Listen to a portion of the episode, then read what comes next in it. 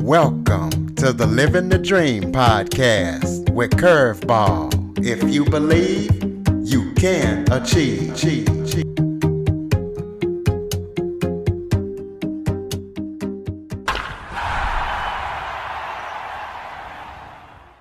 Welcome to the Living the Dream with Curveball podcast, a show where I interview guests that teach, motivate, and inspire. Today, I am joined by emotional eating expert Jonathan McLernan. Jonathan was able to lose 100 pounds through brain driven weight loss. Jonathan is also a trauma survivor because he survived an attempted murder in South Africa. So we're going to be talking to him about that and about how he was able to lose the weight and keep it off and anything else he would like to discuss. Jonathan, thank you so much for joining me today. Hey, thanks for having me. That's quite the intro. I like that. Well, why don't you go ahead and expand on the intro and tell us a little bit about yourself? Yeah, right. So I've, I've had a, quite a varied background. I was a nanotechnology researcher at university was a Marine engineer in the Navy, four time entrepreneur with two failed businesses, and a globetrotting English teacher. And uh, as you touched on, it was it was actually during my travels around the world. Um, I spent about three years traveling the world with my wife. I went from kind of being an athlete to being morbidly obese as a result of the, the trauma I suffered while living in South Africa. And that kind of started my weight loss journey in earnest, you know, because prior to that, I would have thought that, you know, anyone who was overweight was just lazy or, or undisciplined. But after I ended up turning to food as a coping mechanism because I didn't I didn't have any tools to deal with trauma, I kind of found myself wading into this murky world of, you know, weight loss and, and diet culture. And so, you know, after a lot of failed attempts at losing weight and a lot of time and energy wasted trying to find answers in all the wrong places, I finally managed to connect with a coach who, who shone a light on the glaring problem that was staring back at me.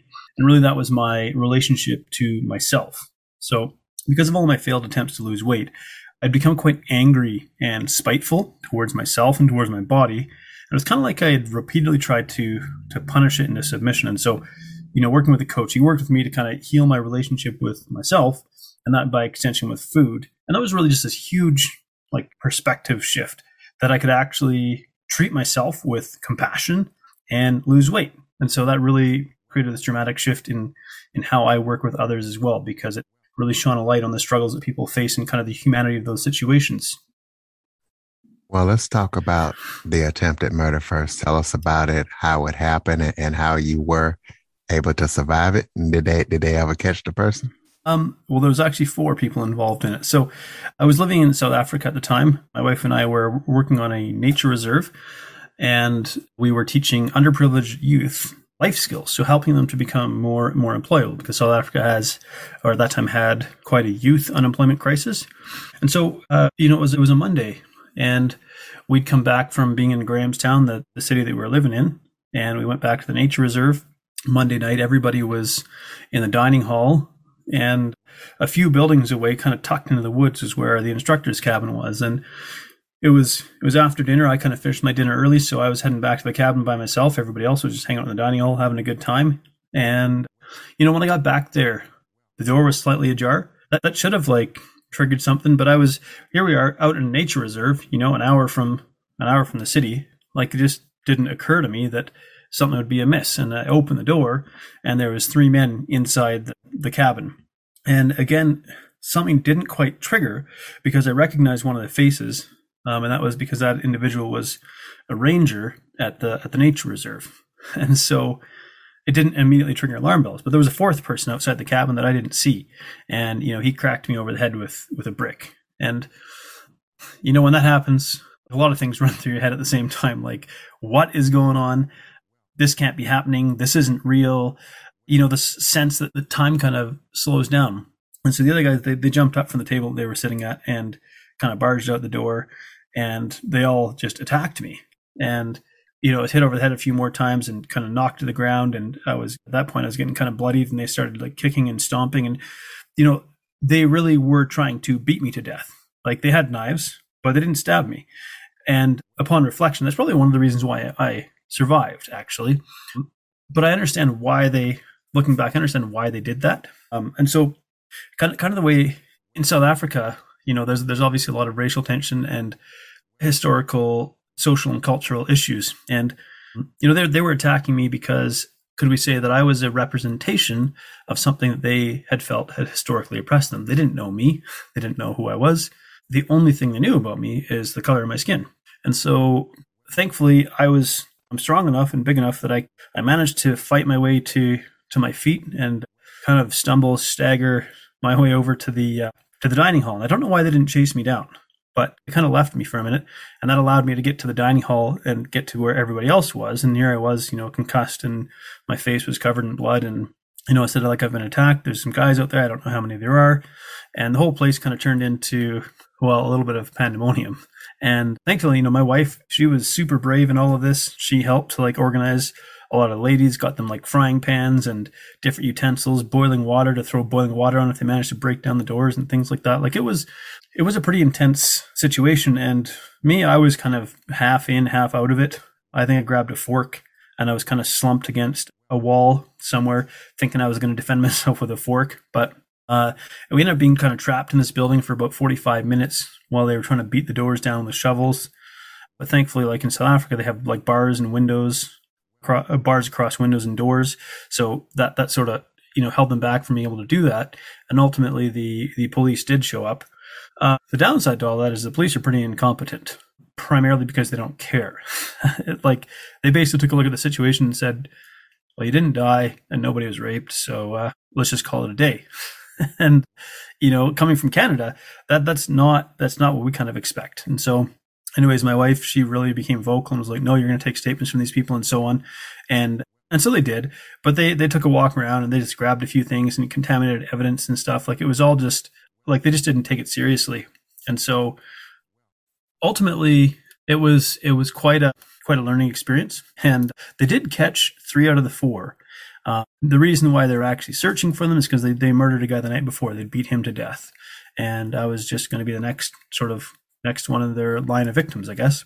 And so I was supposed to go back to South Africa for the trial, but really I didn't, at that time, I didn't feel like going back and really facing them or just even being back in South Africa at that point in time because it that that was only one of a series of incidents that kind of really like traumatized me and kind of shook me. So that's that's quite a bit in a in a very large nutshell. Wow, that's an amazing story. Well, tell us about how you lost 100 pounds and how long it took you to actually do that. Yeah, and maybe maybe it's helpful to take a step back and say, well, how did I get so heavy? and the reason for that was I didn't I didn't know how to deal with trauma. I wasn't equipped for it, like emotionally. I didn't know how to deal with all the big emotions that I that I felt, and so my response was really to eat food to try and numb everything I felt. So I guess thankfully I didn't turn to alcohol and drugs. In my case, I turned to food.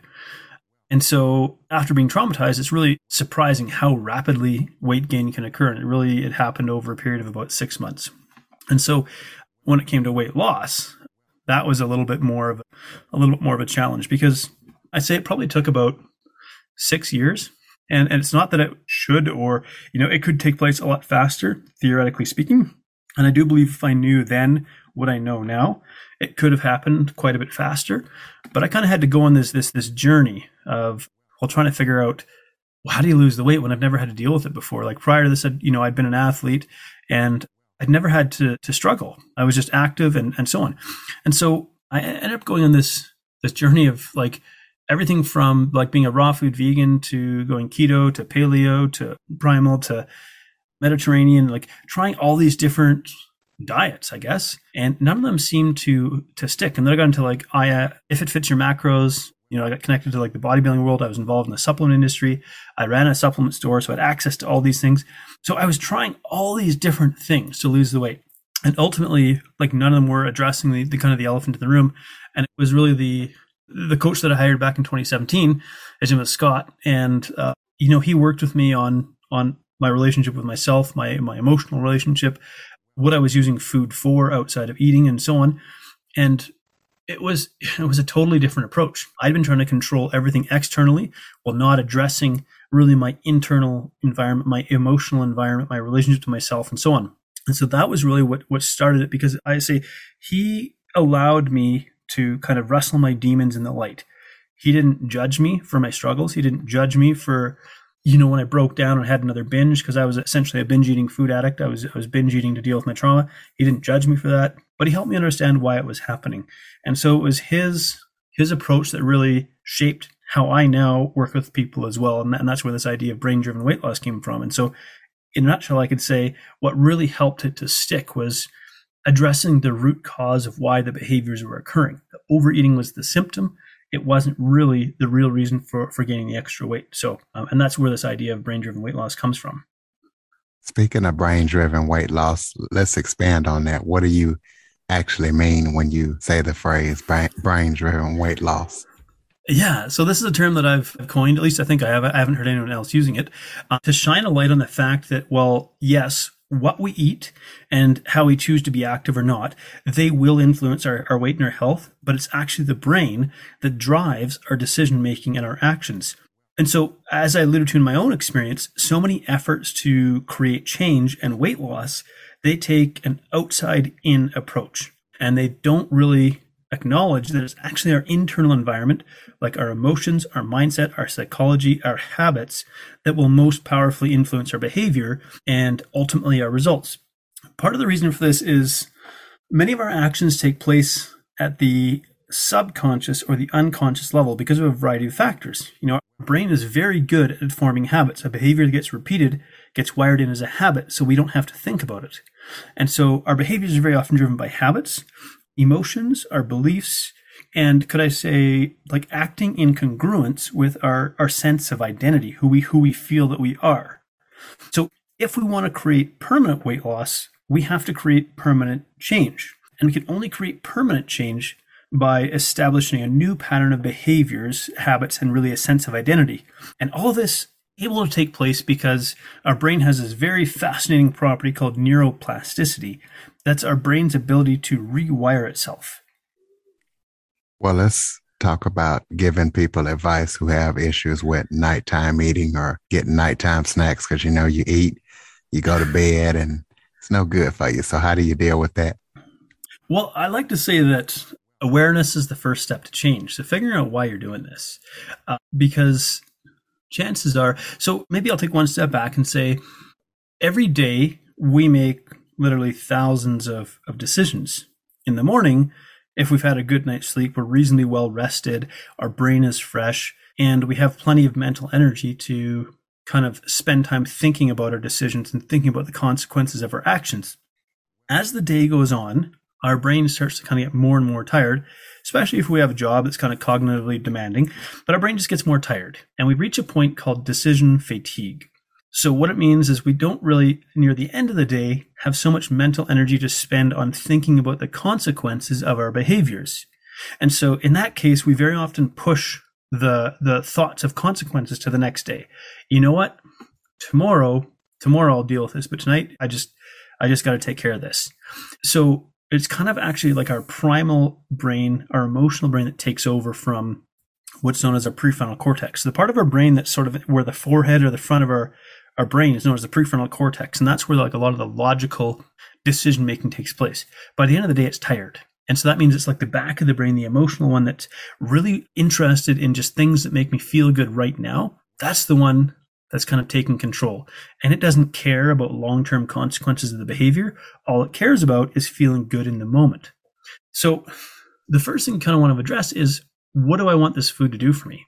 Am I tired and I want a boost? Am I bored and I'm looking for some excitement? You know, what's the purpose of the behavior? And so um, the other thing is we can shape our environment, right? So if you if you keep a lot of junk food in your house, like it's going to get eaten, and it's going to get eaten in the evening, when your when your brain is tired and you're making decisions more on autopilot and and kind of emotions. And so just trying to figure out why is it what does it want this food to do for you? Because generally speaking it's not actually about hunger in this case.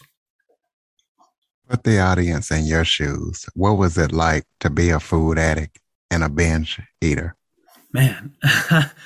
Well so what would i say? Binge eating in case anybody's sort of unclear on what it is, it's basically like a, an eating disorder where there's episodes of uncontrolled overeating in a really short window of time.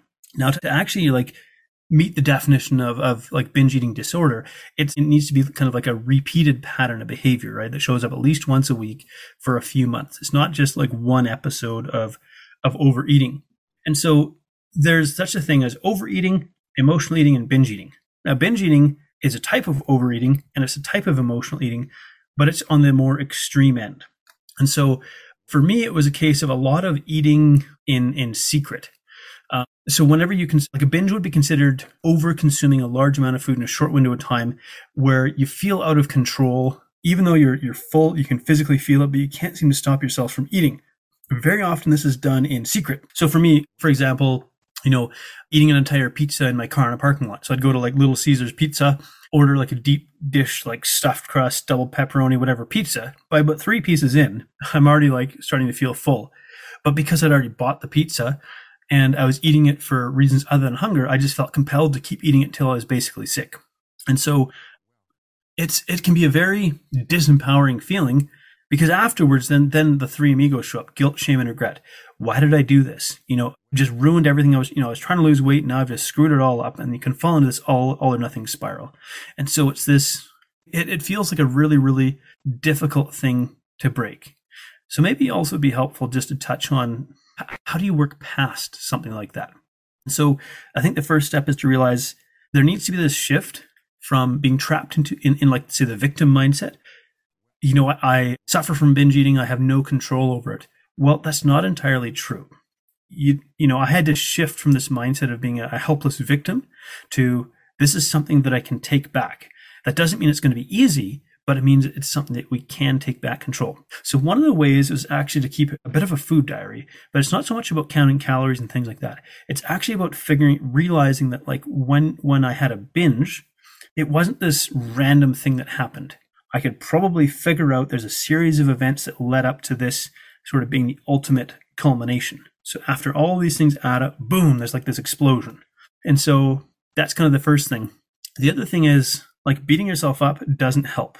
I was, man, I tried, I tried just, I was brutal in how I talked to myself. Huge negative self talk. It didn't help. Never made a difference. It's like if it was going to work, it would have worked a long time ago. And so this shift from negative self talk to one of compassion. Now, compassion, I think, gets misunderstood because it's not this get out of jail free card. It's not saying, oh, keep on binging because you've had a hard day. That doesn't help. But it's saying, in, in the struggle to try and create change, you're going to make some mistakes. You're going to fall into old patterns. There's things that are going to happen that you wish didn't happen. That's part of being human. And so compassion really allows us to make mistakes and to learn from them and move forward from them instead of trying to bury them in, in, in guilt and shame. Explain what the body positivity movement is and how you feel about it. well, there's quite a varied, I would say there's like a broad spectrum, but what it, what it's trying, I think it has a noble intention. So it's trying to do and create something positive where we stop creating such negative association around let's having say having a larger body carrying more body fat being in a bigger frame um, saying that it is possible to pursue health. Like health isn't just the domain of fit people with physically attractive bodies. That anybody in any size can and should really try to pursue health. Where i see it becoming problematic is when the pendulum kind of swings too far where we, we fail to acknowledge the reality of the situation that being obese is not a healthy state of being. So carrying around excess body fat isn't healthy.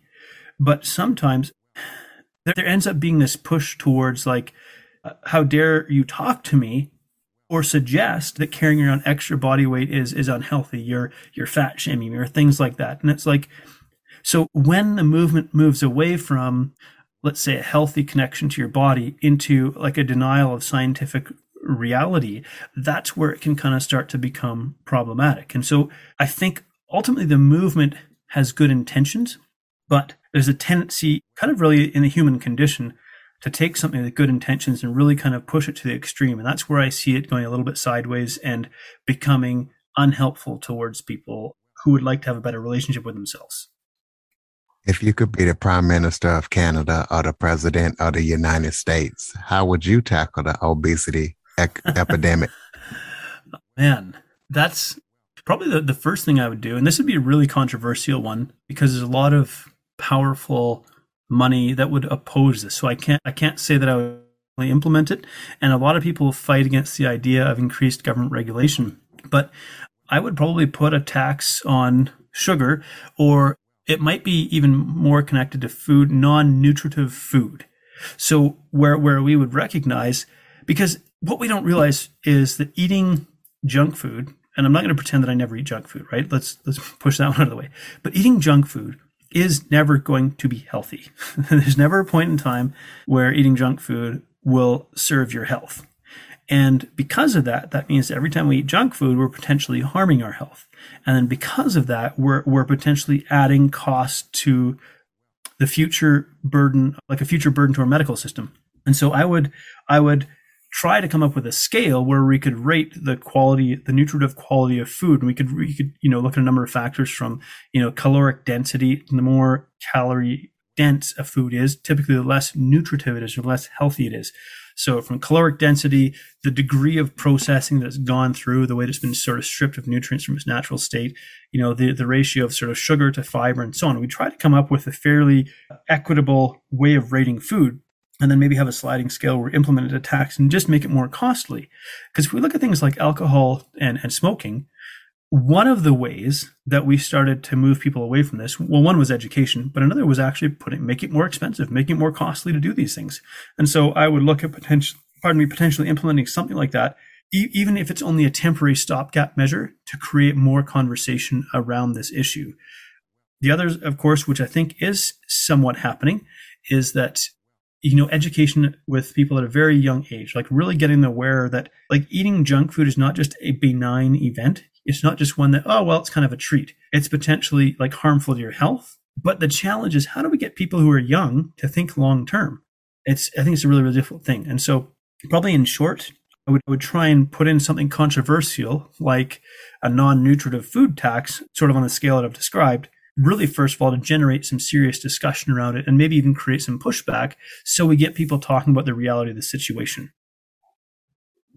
How much of a role do you feel like the FDA plays in the obesity epidemic? Because you know you got a lot of processed food in the grocery stores, stripped of a lot of nutrients, and the soil is stripped of a lot of nutrients too. I don't know what they call your Food and Drug Administration in Canada, but how much of a role do you feel like they play in this epidemic?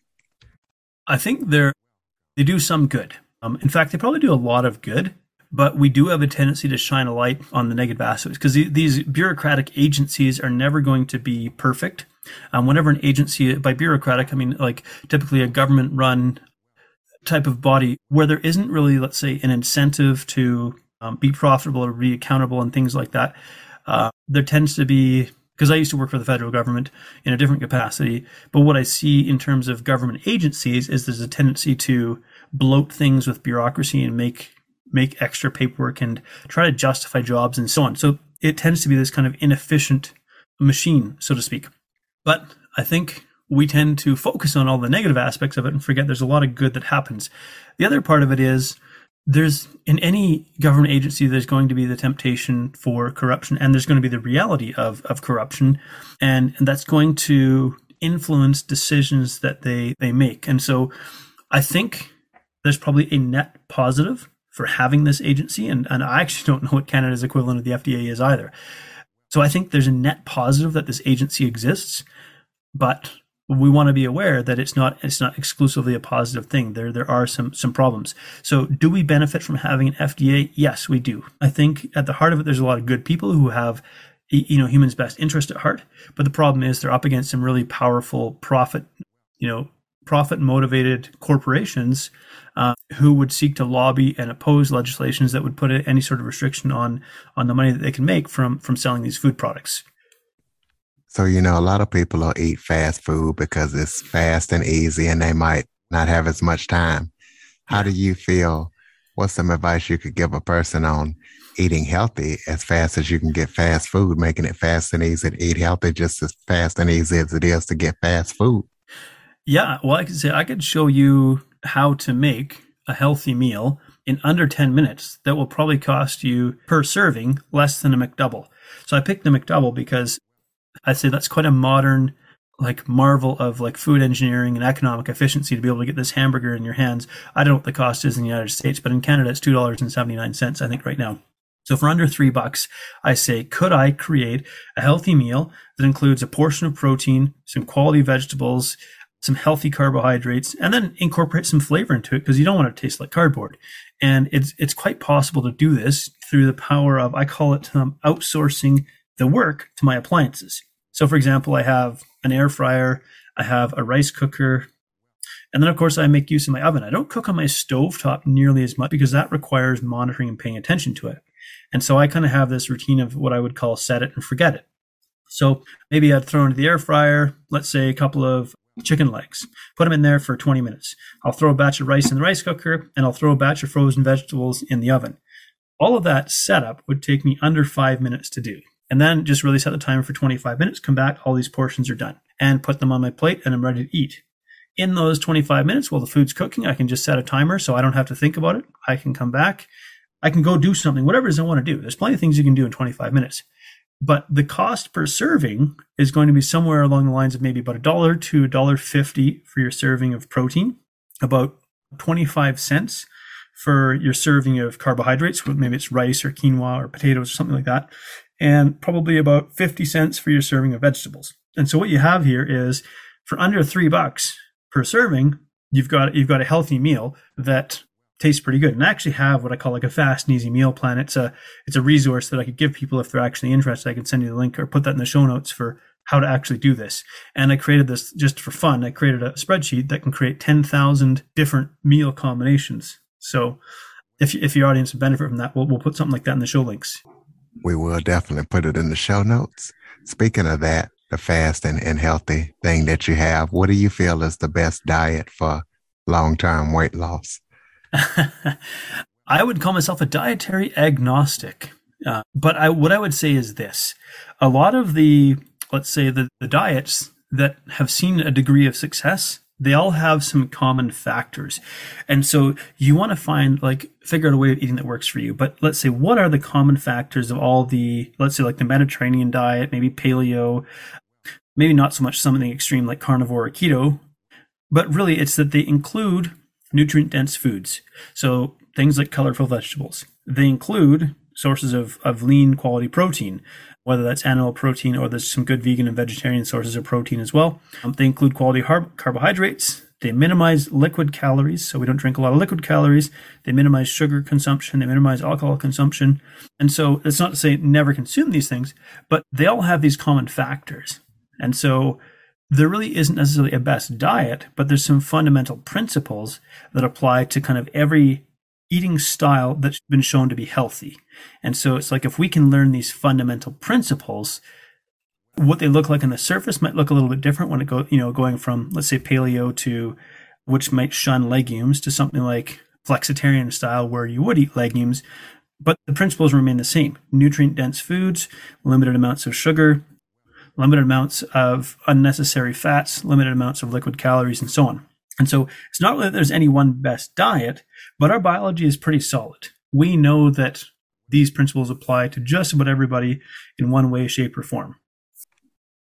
What non food, non exercise factors are most crucial when you're trying to lose weight? I would pick two. Number one, I would say, is sleep quality. So it's it's very interesting to think that you can almost sleep your way to better health. I'm like, man, he could probably, I'm sure he could make a program about this and make some money selling sleep your way to better health. Because the truth is, if you get better quality sleep, your brain functions better, your emotional regulation is better, so your decision making is better. You tend to be less stressed. And because of that, you have less cortisol, you know, which means less fat storage and so on. You then will have more energy for activity and exercise. So number one would be sleep and what we call sleep hygiene. So that is, what is the routine you have around going to bed that improves the quality of your sleep? Whether that's, you know, a cool room. I don't know in Fahrenheit, but it's about 18 degrees Celsius, which might be in the mid 60s Fahrenheit. I would maybe. Um, having a dark room, maybe wearing a sleep mask, so limiting the amount of light, limiting blue light exposure at night, which comes from screens. So whether that's a phone or a TV in your bedroom or things like that. And then the other one would be something like meditation. because the other program you could start is uh, breathe your way to weight loss. And I say, if we could capture all the benefits that meditation has and put it into a pill, you'd have the world's first trillion dollar pill. But the best thing is, this is absolutely free. And, you know, when it comes to meditation, like it doesn't have to be, you know, burning incense and humming and, I don't know, being in a, a monk in a monastery somewhere, like in the Himalayas or something like that really it's just about a breathing rhythm. And so for me, like I live with depression and anxiety and I'm able to manage them through lifestyle without medication. So I'm quite fortunate.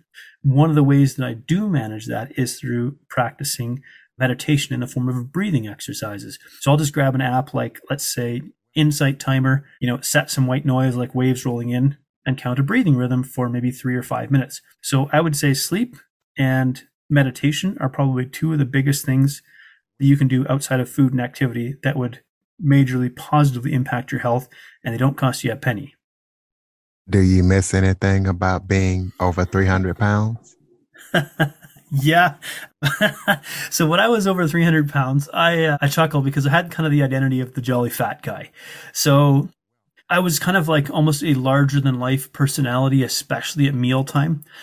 I was outspoken. I was I was kind of a little bit brash. I could essentially eat without restriction because I I wasn't at that time necessarily worried about my weight, or at least I pretended that I wasn't worried about my weight. And so I never had to say no when I wanted to eat more. I could eat until I was stuffed. I could eat other people's leftovers. I mean, I got the nickname the garburator. Um, and so I would say just a sense of not thinking about food except that I could eat as much as I like. That's probably the one thing that I miss because maybe there's this temptation when, when someone hears, okay, you've lost 100 pounds and kept it off, that somehow I've reached this this state of nirvana or something like that where it's effortless to keep the weight off. And I'm like, no, the reality is because I have been morbidly obese, I have to manage my weight for the rest of my life, which means that for the rest of my life, I do have to be thoughtful about how and what I eat. And so some days I still don't feel like it. Now I have a reminder, a little five month old reminder that is my son why I want this and why why I keep going. Because obviously I want to be I want to be healthy for him. I want to be active and present in his life. I want to be able to get down on the floor. I want to be able to run after him. I want to be able to wrestle with him this kind of stuff. And so you know the one thing that you know cuz let's say in the short term it's easier to do nothing. It's easier to not change. And so in the short term it, it feels easier to just say screw it all I'll just eat whatever I want but of course, the long term, the consequences kind of suck. But I'd say, so I'd say in a nutshell, that's what I miss about being over 300 pounds. It's just not caring about food so much other than I could eat whatever I want. Do you have any upcoming projects that people need to know about or anything that you're working on right now that people need to be aware of? Um, well, I would say that I've actually just finished revamping my flagship program, which is called Lifestyle 180. And it's called that because it's a 180 day program. Uh, and really, why you know, developed it a couple of years ago. And just the more I do this work, the more I realize that we need to, we need to focus more on how do we work with our brain and with our body the way that our brain and body work. See, because like a diet is essentially let's impose a whole bunch of rules on you overnight and you try and wrestle your way into a straitjacket and that never really works. And so, um, I wanted to develop and refine a program that rather than let's say judgment and shame and coercion and forced rules and restrictions and things like that that nobody enjoys i wanted to say see if i could make something that really works with us the way that we work. And so you know i'd say in lifestyle 180 for example we would we would marry or connect the science of metabolism with the psychology of behavior change and really the compassion of human connection and the goal here is not is not just to tell people to follow things, but to empower people to take control of their own lifestyle, really to have an active hand in creating their own healthy lifestyle. And what that means is by the end of the program, there, it's not like, oh my gosh, I'm glad that's done. It's, I have had an active role in creating this lifestyle that I want to keep living. And because I can keep living it, I'm able to keep the weight off for good. Throw out some contact information so people can connect with you, any websites or tell us about yeah. any books or anything. Well, I did. I did mention the fast and easy meal plans, and so There's one other one that I think might be helpful for your audience. thinking, we'll put this in the show notes. But first of all, website is www.freedomnutritioncoach.com. So that's where you can find a little bit more about the programs that I offer. Uh, I am rebooting an old podcast that I had, and it's called Wellness Unplugged. So they're right now, I haven't recorded any new episodes yet, but they will be coming up. So you can go to nofndiets.rocks forward slash wellness dash unplugged dash podcast. So that's, that's just what we call a vanity link. It'll just redirect you to the podcast. So nofndiets.rocks forward slash wellness unplugged podcast. The other thing is an ebook called Crush Your Cravings. So we touched a little bit on, on getting around this sort of nighttime eating, this, this snacking and things like that. Well, Crush Your Cravings is really, it's a four step plan to help you take care of that easily. And again, you can go to this nofndiets.rocks forward slash crush dash your dash cravings. I mean, the last thing I'll mention is I do have a YouTube channel where I'm starting to put more content like this on there. So it's nofndiets.rocks forward slash YouTube. Any social media links? Freedom Nutrition Coach on Instagram. And I think you can just look up Freedom Nutrition Coach on Facebook as well. On Twitter, it's no FN Diets. All right. You got any final thoughts to close it out? Uh, first of all, I think your voice is perfect for radio. That's awesome. I would just say, look, the road the road to getting healthy is a challenge. And once we acknowledge that, it helps to, to shape our expectations. Okay, this is going to be hard. But the other thing is it's worth it. It's worth it. Even though it's going to be a perfect, imperfect, bumpy, sometimes ugly journey, it's absolutely worth it to do it. So I just want to encourage as many people as possible to take their health into their own hands because there's nobody that's coming along that's going to save you. Ladies and gentlemen, Freedom Nutrition Coach, Jonathan McLernon. Jonathan, thank you so much for joining me today. Hey, thank you so much for having me, Curtis. It's been an absolute pleasure. And listeners, I want you to please follow, rate, review, and share this episode to as many people as possible after listening. Also, Android listeners, go to the Google Play Store and download the Living the Dream with Curveball podcast app. For more information on the Living the Dream podcast, visit www.djcurveball.com. Until next time, stay focused on living the dream.